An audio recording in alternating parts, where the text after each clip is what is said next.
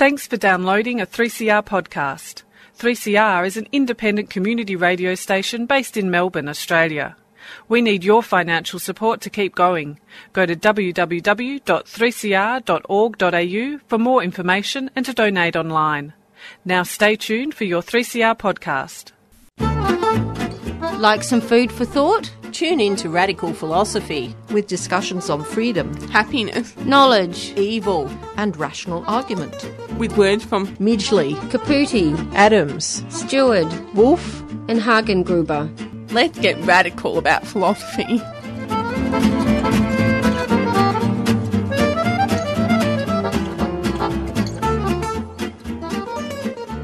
I'm so glad you tuned in to Radical Philosophy. I'm your host, Beth Matthews. Today on the program, I'm going to be speaking with Associate Professor Chiara Cordelli about the privatised state. Welcome to the program. So thank you very much, Beth, for uh, for inviting me here. Uh, it's really a pleasure to be able to discuss my book, The The Privatized State, with you today. So it's a very interesting book. I'm really looking forward to this. What inspired you to write The Privatised State?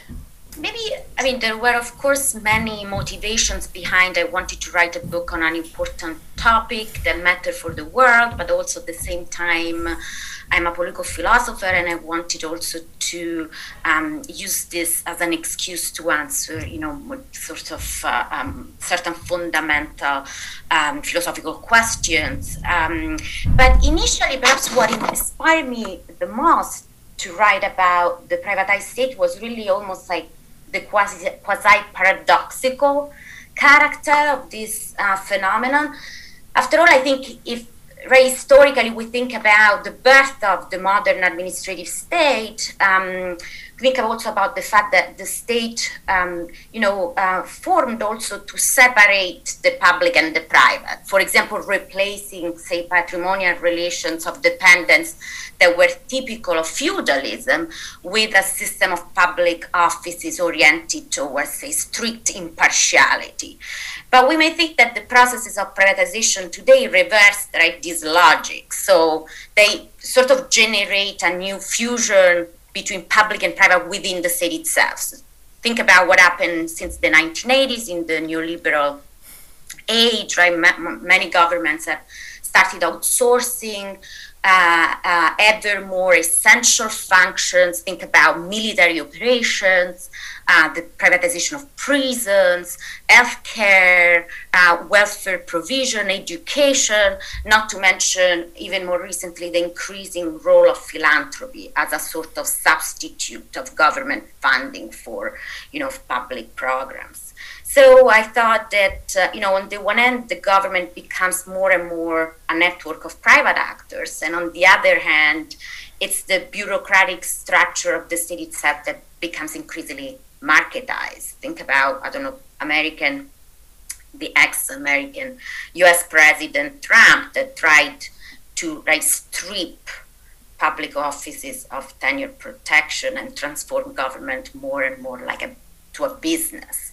And so I thought, you know, this process changes the way government works, how we think about government. It makes government very different from how it appears in books of political theory. So I wanted to study this phenomenon from an ethical perspective. And while doing that, also, as I said, try to answer some very old philosophical question. For example, the question about why there should be a state in the first place um, what gives democratic institutional authority, right? What's the nature of legitimacy and representation within a democratic state, etc., um, etc. Et and so that was, I think, you know, my main motivation into um, beginning writing this book. Is privatization a good thing? Uh, well, I think here really the answer depends on how we what we mean by good or bad.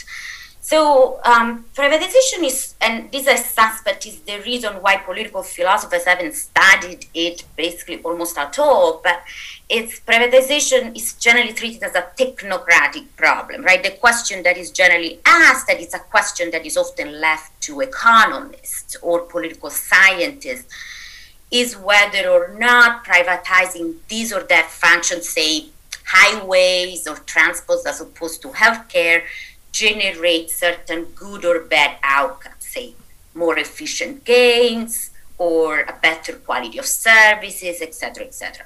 So if this is how we understand, you know, the question of whether privatization is good or bad, then of course it's a purely contingent question and will depend on a variety of factors about particular function, the particular context of privatization.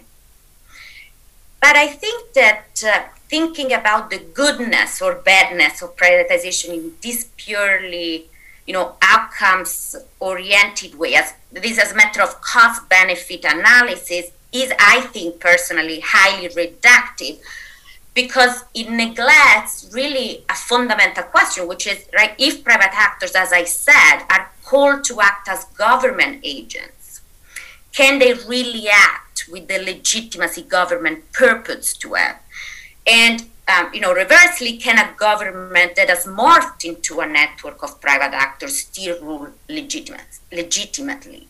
And so, one purpose of the book was precisely right to reorient our, our thinking about privatization, rather than thinking is this particular kind of privatization good or bad. We should ask: Is the privatized state a legitimate form of institutional organization?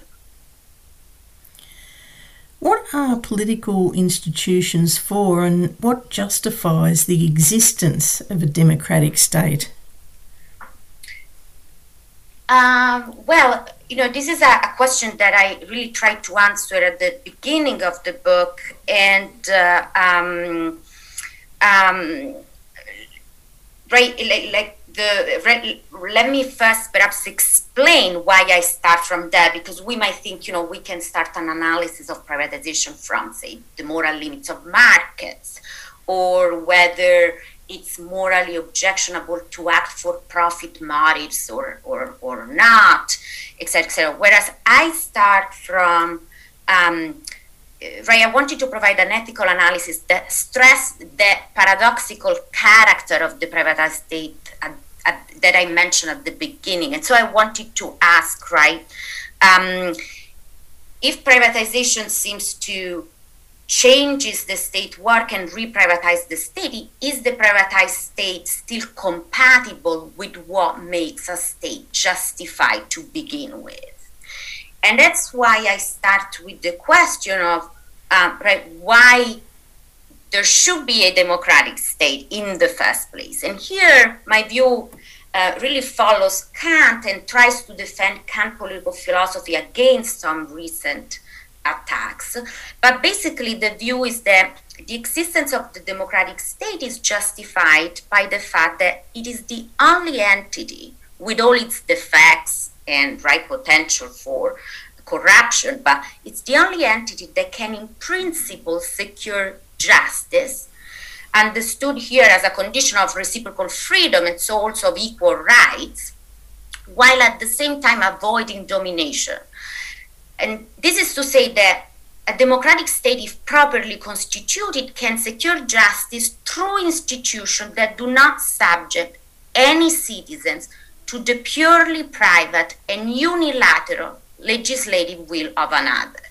And since to be subjected to someone else's merely unilateral will, right, especially when it comes to the definition of what our rights are, our basic duties are, etc., etc., is a form of bad subjection, right? it's a form of domination, then we can say that the purpose of political institution is not simply to coordinate activity, but is also, as I said, to secure justice while avoiding this kind of domination. How does privatisation reduce the problem of domination or unilateral subjection within the state itself?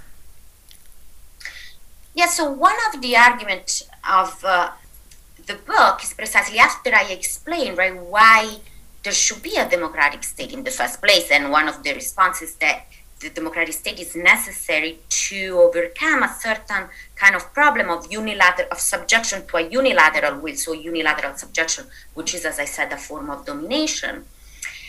Then, the, an important part of the book tries to show how privatization and, and so the privatized state, right, the, the privatization of governance within the state, unavoidably reproduces within the state itself this very same problem of domination that the state is supposed to overcome in the first place. So, privatization in this way, we may say, destroys the very raison d'etre, the very reason for existing of the modern democratic state itself. Um, how does this happen? Well, let me, um, you know, this is a complicated part of the book and it's long, but very briefly, um, you know, in the book, I argue that in order to achieve its end of securing justice while avoiding domination, a democratic state, uh, importantly, including its system of public administration, uh, must be constituted in a particular way. Not everything goes, let's say. So, um, in particular, and this is important, right, all exercises of decisional discretions that determine the definition, determine, let's say, citizens' rights, the scope of their rights, the scope of their obligations of citizens, but also the distribution of resources that are necessary for their freedom and equality. All these exercises of substantive, we might call a discretion, must satisfy certain normative conditions to be non dominating and so to be legitimate. The first is that, very obviously, I would say, is that they must be validly authorized democratically. And so here there is a condition that we may call of authorization. The second is that they must be exercised in the name of all the people, understood as a collective body. That is, these exercises of discretion must be exercised in a representative capacity. And ju- the judgment they express must be representative of a public, right, of a united public in some sense. And finally, they must meet a domain condition that is, um, public administrators uh, um, uh, must uh, do what is that they are authorized to do. They can exercise discretion outside of the boundaries of their authorization. And so, one important part of the book is precisely aimed at showing how privatization ends up compromising all these normative conditions for the legitimate exercises of administrative discretion. And because of that, it reproduces within the state itself that problem of domination that, as I said, the state was precisely justified to solve in the first instance. What is the problem with authorization? So, it briefly, the problem is that um, privatization, I think, especially when it acquires a systematic character. So, here it's important not only the particular function that is privatized, but also how much privatization there is. The problem is that privatization, especially as I said, when systematic, compromises, I argue in the book, the ability of a people to exercise democratic self rule. And this, in turn, compromises the validity of a democratic decision to privatize. So, um, you know, let me uh, explain a little bit why I think so. Well, first, privatization um, foreseeably and unavoidably um, undermines, I think, what are a certain minimal precondition of democratic self-rule.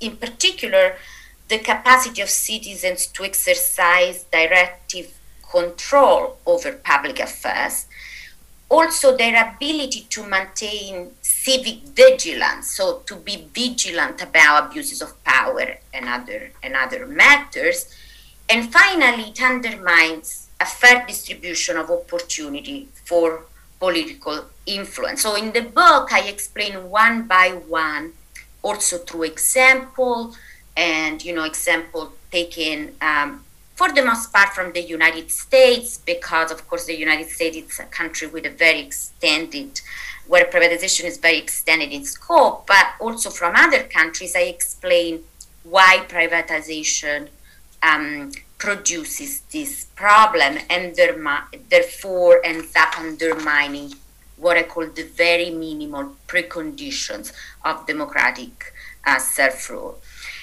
And then I, I argue, because I think that's true, that in a democracy, a government simply does not have the right to make political choices, uh, including choices to privatize, uh, which foreseeably and avoidably undermine the minimal preconditions of democratic self rule. And this is because, and this is a a very controversial view in philosophy, but I think that the right to democratic self rule, including, therefore, the maintenance of the minimal precondition for its exercise, cannot be validly abdicated, cannot be given away. And so the, uh, it follows that in contexts where privatization is already widespread, further attempts at privatization should I think often be considered as lacking valid democratic authorization.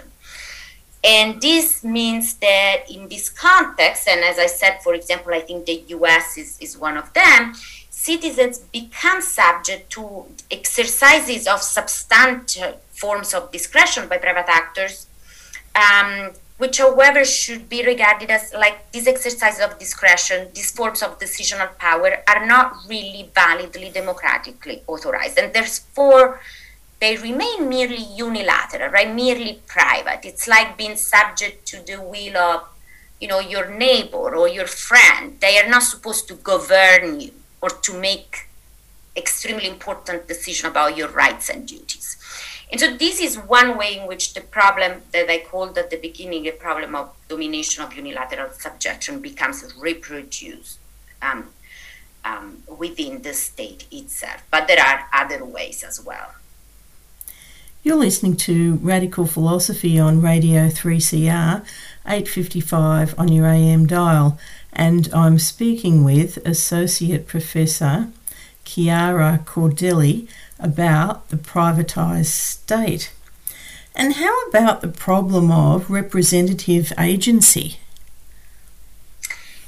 Great. So, the problem of authorization I've just explained, right? It's the problem that certain forms of privatization count as being not as validly democratically authorized. And so, the consequence is that when private actors act, they act like if they are, you know, just independent actors rather than truly authorized by a democratic government. The problem of representation picks up a different problem. It's like, let's assume that these actors are perfectly validly democratically authorized to do what they do, right? They manage prisons, they conduct military operations, they distribute healthcare and welfare services, etc., etc. So now there is, however, another problem in my view is that when these actors exercise important forms of discretion, they decide how services should be distributed, who should have an entitlement to what, how coercion should be exercised within prisons, etc., and, and, and so on and so forth. They should make this decision in the name of all, like as agents of government. Their judgment should count as representative of a public. So here, the the, my argument in the book is that private actors systematically fail to act in, in a representative capacity. And why is this the case? Well, to understand why we first need an account of what it means to act or speak in the name of another. And this is a difficult, again, controversial philosophical question. But very briefly, my view is that, unlike other views, um, it's not sufficient for an agent to act in a representative capacity that the agent does whatever is that uh, she's authorized to do. The agent must also do it for the appropriate kind of reason. So think about an hypothetical case, this is something that philosophers always like, uh, right, to to push. Like, think about the hypothetical case of an American spy who wants to keep a spying position within the Australian government. And because she does not want to be discovered, the spy does her job as a public official within the Australian government impeccably. Now, although the spy does exactly what she's expected to do, right, by the Australian citizens, I think she does not uh, act in the name of the Australian citizen. And the reason is that um, she acts for reasons that is in the ba- on the basis of consideration occupying a spying position for a foreign government that should count as invalid as excluded that is ruled out by the kind of political office she occupies.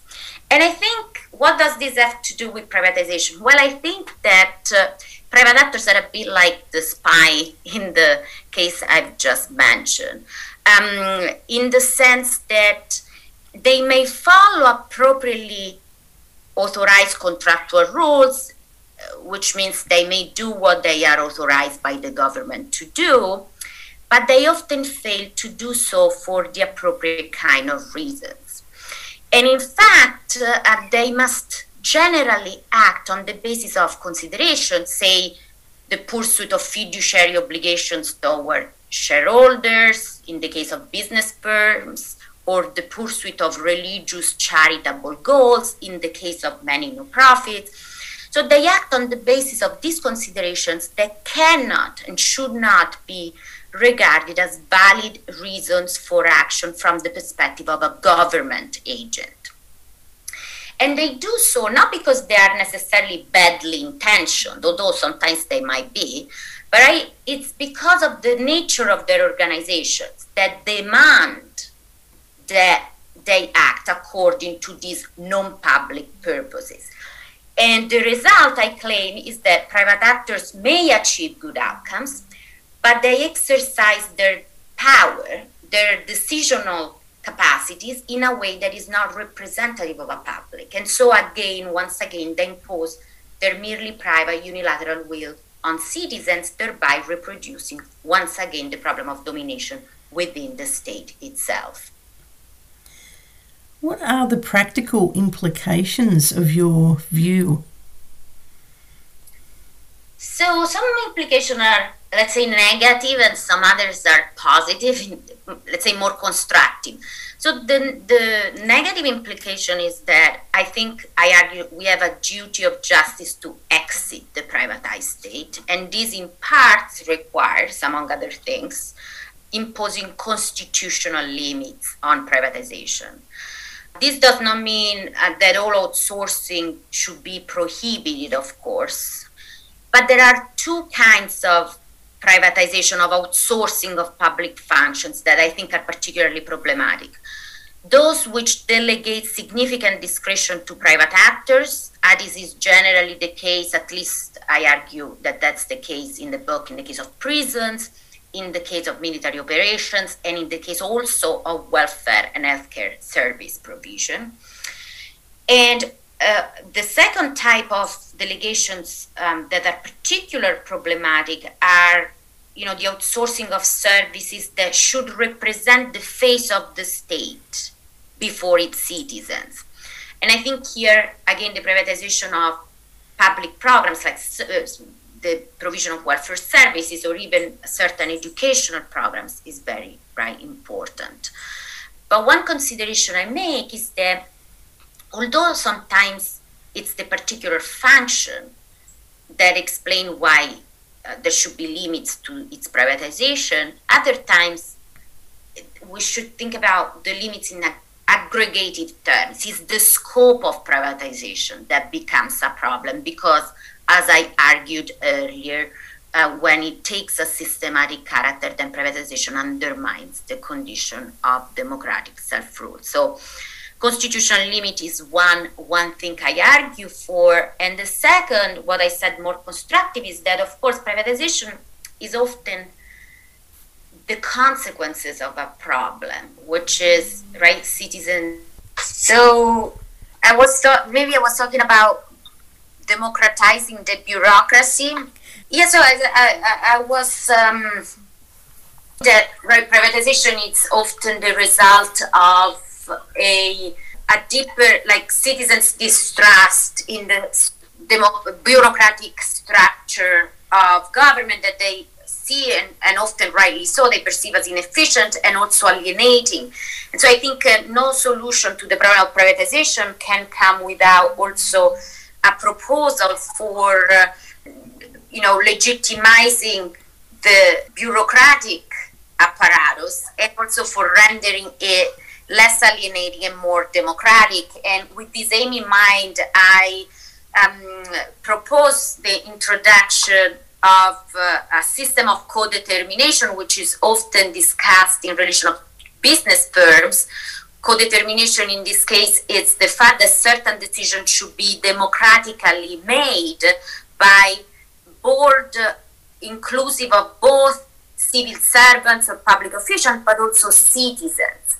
And so the citizens' participation, and not merely advisory participation, but decisional con- participation, should be included within the bureaucratic structure of the modern state itself. So I, I try to propose a model for what we might call a more democratized bureaucracy.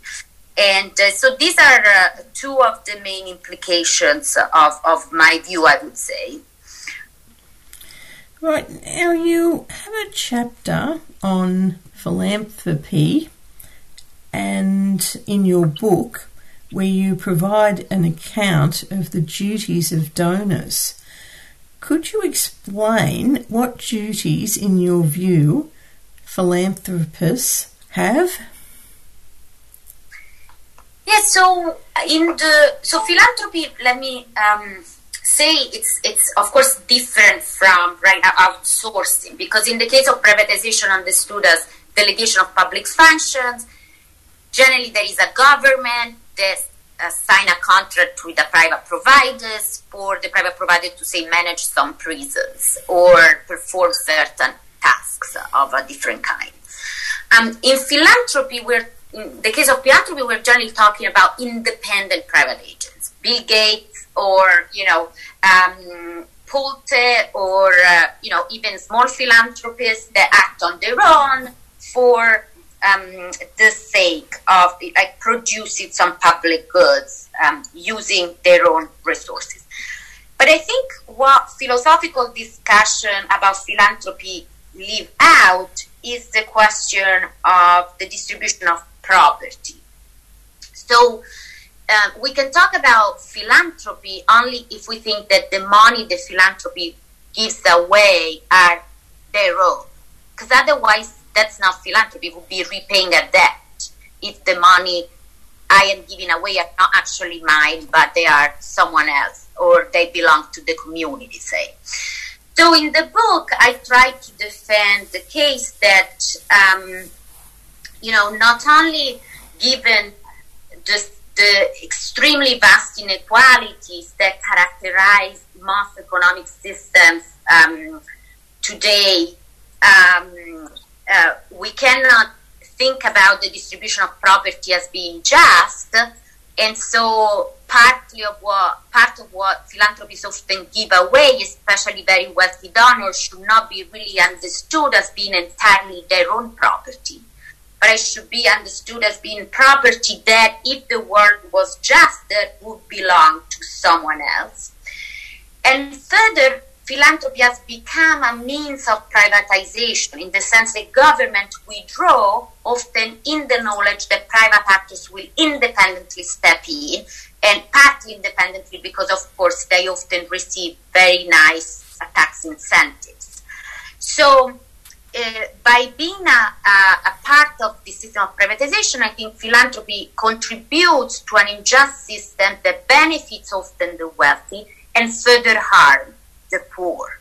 And because of these two reasons, I think that we should think about the duties of philanthropists, especially very wealthy ones, not as charity not as enlightened self-interest or something like that, but like a duties of reparative justice. Philanthropy in our world should be regarded as a means through which those who can repair a damage or harm for which they can be held liable. And so it's philanthropy is not a gift, right? But it's a duty to give back to repair a damage you are responsible for in some way. So it changes the way we think about philanthropy.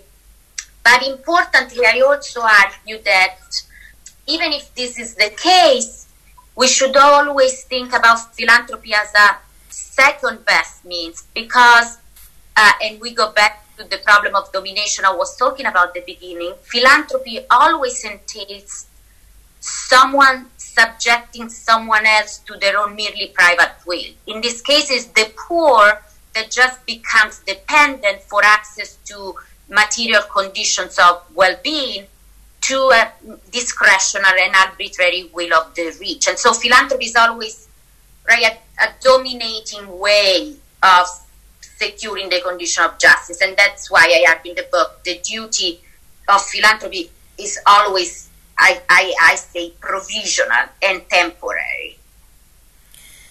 Is there anything else you'd like to add that we haven't already covered? I mean, I, I think we've covered many, uh, you know, parts of the book. One thing I would just say is that, you know, this book I think can be of interest. is written both for those who are interested in certain philosophical question about the nature of the authority of democracy, right? The, the nature of legitimacy, how question of agency and legitimacy link together, etc., etc. But it's also a book hopefully helpful for um, um, people who are not particularly interested in this question, in thinking about privatization, an important phenomenon in our world as a um, way in which the state is changing. So it's a, it's a phenomenon that is very important historically. And th- thinking about it through lenses that are not merely economicistic, we can say merely right economics, and, and I think um, uh, that's that's an important thing. And even if it is a book written in the language of analytic philosophy, um, I think it could be read also as a form of ideology critique. Here, the criticized ideology, of course, is neoliberalism, which is a very much contested concept. But the idea is that if there is one way of putting the forms of ideology critique that is in the book, is that it shows how neoliberalism promised freedom and promised a new form of liberalism, but actually it is inherently illiberal because one fundamental feature of liberalism is that public power should be exercised right for exclusively for public purposes. And privatization undoes this commitment that is central to liberalism. And as i explain in the book it can be regarded instead as a form of sort of refeudalization of political institutions where political institutions get just trapped into private pursuits and private way of exercising power do you have any future study plans within this field? Um, not directly on privatization, since I think, you know, um, um, I've said most of what I personally um, wanted to contribute to the debate and discussion in the book. But I am definitely still doing research uh, on questions concerning um, the relationship between economic power and uh, political legitimacy and, uh, and, and, and, and also distributive justice. And in this particular respect, at the moment, I'm writing about what I think is also a very exciting topic, which is the ethics of capital mobility. So, how free should capital be to move? Capital meaning financial capital, capital, and especially as it compares to the ethics of human mobility. And in a nutshell, what I'm trying to show is that the movement of capital ought to be much more restricted than the movement of people.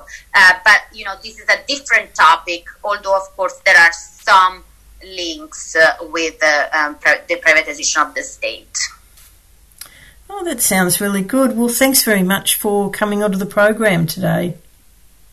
Thank you, Beth. This was, as I said my pleasure, and uh, you know, I hope you enjoyed the conversation as much as I as I did. Thank you.